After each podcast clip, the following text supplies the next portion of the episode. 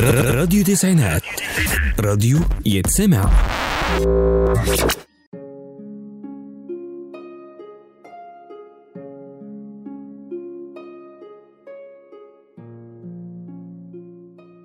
التاريخ مليان حكايات كتير كل حكاية ليها أبطالها والناس اللي أثروا فيها وفي تاريخنا وكل حكاية ليها عبرة ودروس مستفادة. هنتعرف عليهم من خلال برنامجنا حكاية من التاريخ. معايا أنا محمد محمود على راديو تسعينات. بدأت حكايتنا من عند كريستوفر كولومبوس سنة 1492 لما قال لملك أسبانيا أنا عايز أطلع في رحلة استكشافية كبيرة تحت التاج الأسباني. وطلب من ملك أسبانيا رجالة وشباب من أهل المدينة يطلعوا معاه.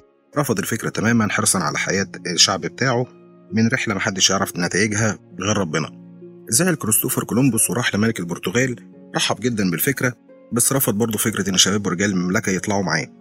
وقال السجون مليانة حرامية وقطاع طرق كتير ممكن تاخد منهم اللي أنت عايزه وتطلع في الرحلة الاستكشافية. وفعلا أخدهم وطلعوا رحلة الاستكشاف بحر تشيلهم وبحر تحطهم لغاية ما وصلوا لشاطئ ونزلوا عليه لقوا توابل وأعشاب شبه كده التوابل والأعشاب اللي موجودة في الهند.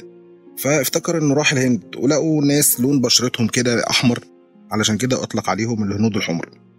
إيه اللي حصل بعد كده؟ ده اللي هنعرفه في الحلقة الجاية إن شاء الله من برنامج حكاية من التاريخ. معايا أنا محمد محمود على راديو تسعينات.